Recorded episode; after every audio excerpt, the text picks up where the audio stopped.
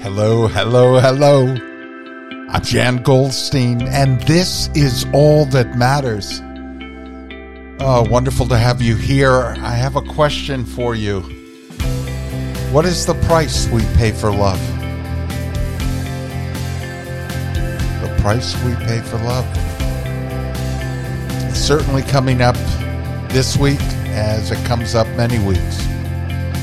As always, I want to thank you for tuning in to All That Matters, for telling others about it. And if you see a spot on your podcast page where it says to leave uh, an opinion, I hope you'll like the podcast. I hope perhaps you'll write in uh, uh, a brief note there. As always, I uh, also appreciate uh, any of your letters or connections or communications at www.jangoldstein.com, uh, where you'll uh, find my books, my novels, my nonfiction books, and my podcast as well. And, um, well, we certainly are at a very particular moment in history for Queen Elizabeth II has just died. And it, of course, made me think a great deal as I watched uh, many, many people, of course, who never met her, but who were touched by the length of her monarchy, by her loyalty and duty and dedication and example, and uh, were deeply touched by grief, uh, clearly that there's a true loss there. And it got me thinking about grief and loss altogether. Um, I certainly think about the fact that in our family, I was the one who was present um, in the hospital room when my father died, our father. Um,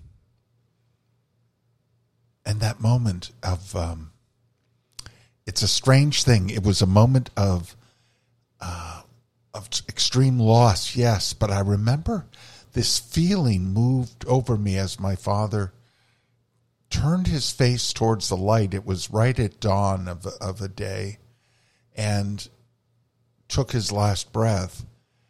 And I remember the light on his face and the feeling of great um, appreciation and gratitude um, that I was there with him at that moment.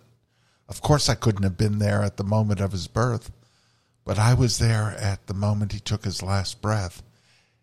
And the gratitude I had for his life, uh, as sad a moment as it was for sure. So um, I remember then the grief set in, then the sense of loss. I was also the one there in the room when my mother died. As just as fortune and um, the way life turns out, it just so happened that I was staying with her in the room. I, we had decided that I would stay overnight. It was my turn to, you know, it's that we were all sort of on on a vigil. Um, my brothers and my sister and I, and um, and I happened to be there. Uh, once again in the early morning when she took her last breath, and I give thanks for that um, I give thanks to have had the opportunity to be there for my parents who I love so dearly, and then to be joined, of course, by my sister and brothers. And as we move through the grief and the loss, um, there are a mix of emotions, and it's certainly what, on a much larger scale, is what's going on in the world right now with the loss of the Queen uh, who lived a full life, and let us give thanks for a, a full life lived. And I have to say, in talking about these things this week, I don't usually talk about grief and loss, and I don't usually talk about death. But a dear friend, Francine, who I consider like a wonderful older sister to me, and not much older, and um, just always sort of looked up to her. And she said, you know, maybe a podcast on loss and on death. Um, she's been telling me for some time. And this just seemed the moment. I do want to say that loss comes in all shapes and sizes. You know, it's not the same for each or at every age because, as Mark Twain noted, nothing that grieves us can be called little. By the external laws of proportion, a child's loss of a doll and a king's loss of a crown are events of the same size. Interestingly, refers to a monarch there, but that's true. As a child, we may lose something that adults may think is not a big deal. And yet, that sense of loss produces great, at least momentary grief within a child.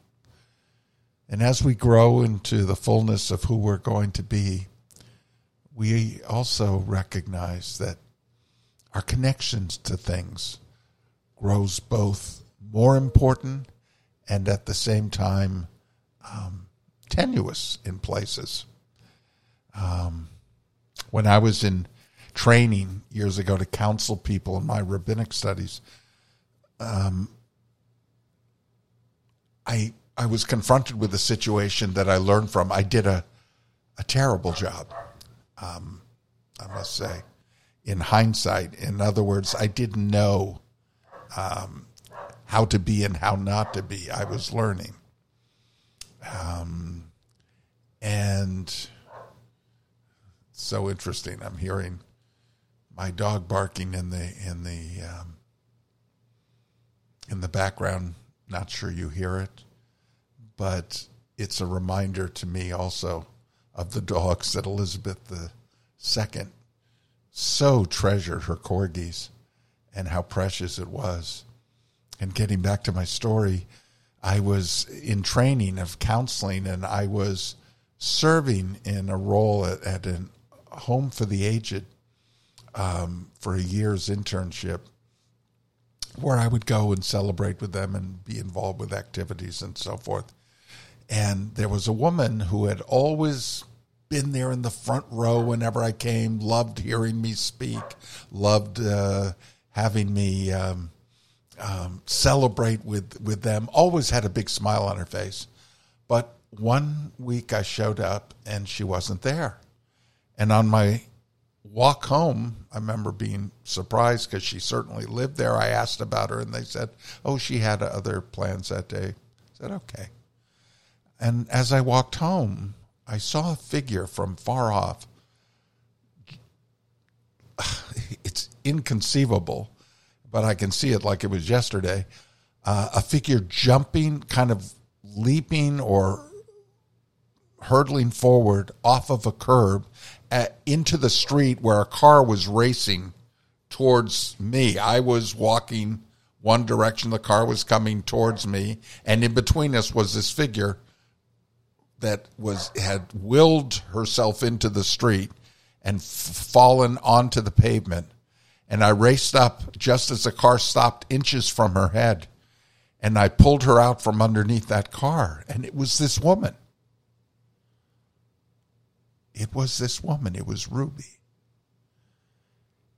And she looked at me and she said, You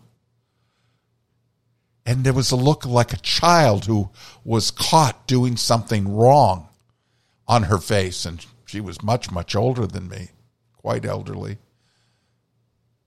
And I said, What are you doing, Ruby?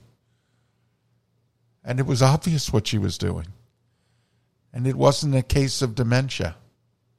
She had chosen to do this. I eventually got her back to the home for the aged.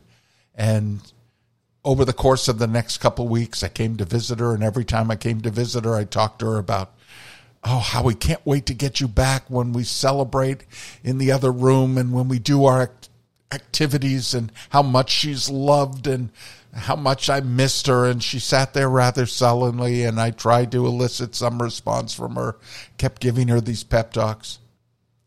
And eventually she asked me not to come back. And eventually she rolled herself up into a fetal position and she died. When I was working with the psychologist in the hospital and talking through my experience, he said something very interesting. He said, "Tell me again what you told her." And I said, "Well, I I told her all about how we love her and about life and celebration and and, and what did she want to talk about?" I said, "What? What did she want to talk about?" And he explained to me. And I said, "I he said, What was she doing? I said, She was trying to die. So she was trying to die, but you were talking to her about life. Where's the disconnect there? He said, Jan, you need to talk to people where they are, not where you want them to be. And it was an incredible explosion in my head and in my heart. But of course, she was done with life and she had chosen that it was her time. And yes, she chose a very strange way to try to go out. But I remember the tremendous sense of loss, even in a moment like that. And sadly, some of us uh, who are listening right now have dealt with suicide, myself included. People we know uh, who we're close to. And that is a whole nother issue but it still fills us with a grief and a loss. And it is Queen Elizabeth II who made it very clear to us what price we pay for love. That is her quote when she lost her husband last year. And she said, quote, grief is the price we pay for love. Elizabeth Gilbert said, Deep grief sometimes is almost like a specific location, a coordinate on a map of time. When you are standing in that forest of sorrow, you cannot imagine that you could ever find your way to a better place. But if someone can assure you that they themselves have stood in that same place and now have moved on, sometimes this will bring hope. Yes even in our tears. We search for hope. It was Shakespeare who said, Tears water our growth. And so, in moments like the one I shared with you, in which I could not comprehend how someone's life had added up to death and that this was a choice she was making, or in the fullness of our experience, when people die naturally, as has happened yesterday with the Queen of England, we are in all circumstances struck with grief and with loss. You know, there was a wonderful f- play that was turned into a film in 1993 called Shadowlands. Um, based on the play by William Nicholson. And the entire story is based on the true story of British professor and writer C.S. Lewis, of course, the Tales of Narnia, um, and Jewish American poet Joy Davidman's friendship, love, and brief marriage. It was based on that. And she died from cancer only four years after they were married. And there was this amazing exchange when they're on holiday during her remission from cancer. But the understanding that she will die is coloring the trip for Lewis, uh, who's played by uh, Anthony Hopkins in the in the film. He was terrific. Uh, whose ni- nickname, the character of C.S. Lewis, his nickname is Jack, and he's grieving already, knowing that she has cancer or, or that she is probably going to die, certainly at some point in the future. He's already standing there grieving. And she says, Joy says, it's not going to last, Jack. Jack says, we shouldn't think about that now. Let's not spoil the time we have together, even though he's already spoiling it by the way he's acting. She says, no, it doesn't spoil it. It makes it real. Let me just say it before this rain stops and we go back. And Jack goes, What is there to say? And he's obviously just beside himself with grief while she's standing there in front of him. And she says, what is there to say that I'm going to die? And, and I want, I want to talk about it now, she says. And Jack says, I'll manage somehow. Don't worry about me. And she takes his hands and says the following, and it impacted me. Perhaps it will have an impact on you. No, I think it can be better than just managing. What I'm trying to say is that the pain then is part of the happiness now. That's the deal. The pain then is part of the happiness now. That's the deal.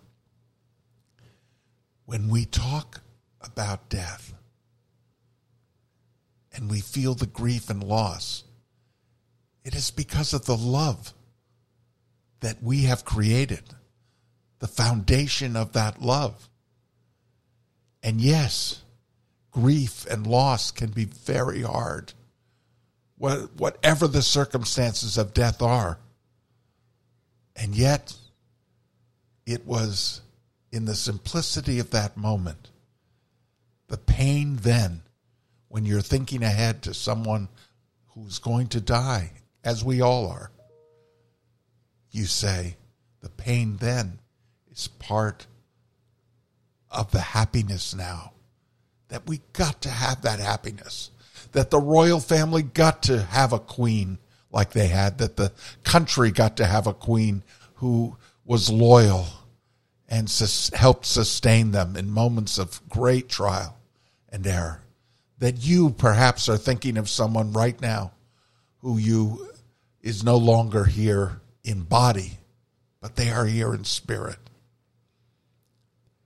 It says in an old Chinese proverb, you cannot prevent the birds of sorrow from flying over your head, but you can prevent them from building nests in your hair. So, as Queen Elizabeth says, grief is the price we pay for love. But as no less a, a character than Winnie the Pooh said, How lucky I am to have something that makes saying goodbye so hard. Yes, saying goodbye can be hard.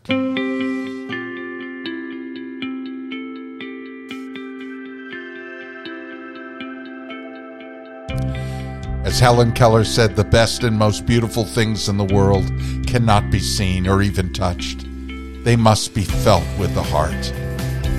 We feel the grief now but in the words of a Hebrew proverb, say not in grief, he or she is no more, but live in thankfulness that he was, that she was. I end with that gratitude. Until next week, share in the price we pay for love and do not fail to continue to love. This is Jan Goldstein, and we've been talking about all that matters.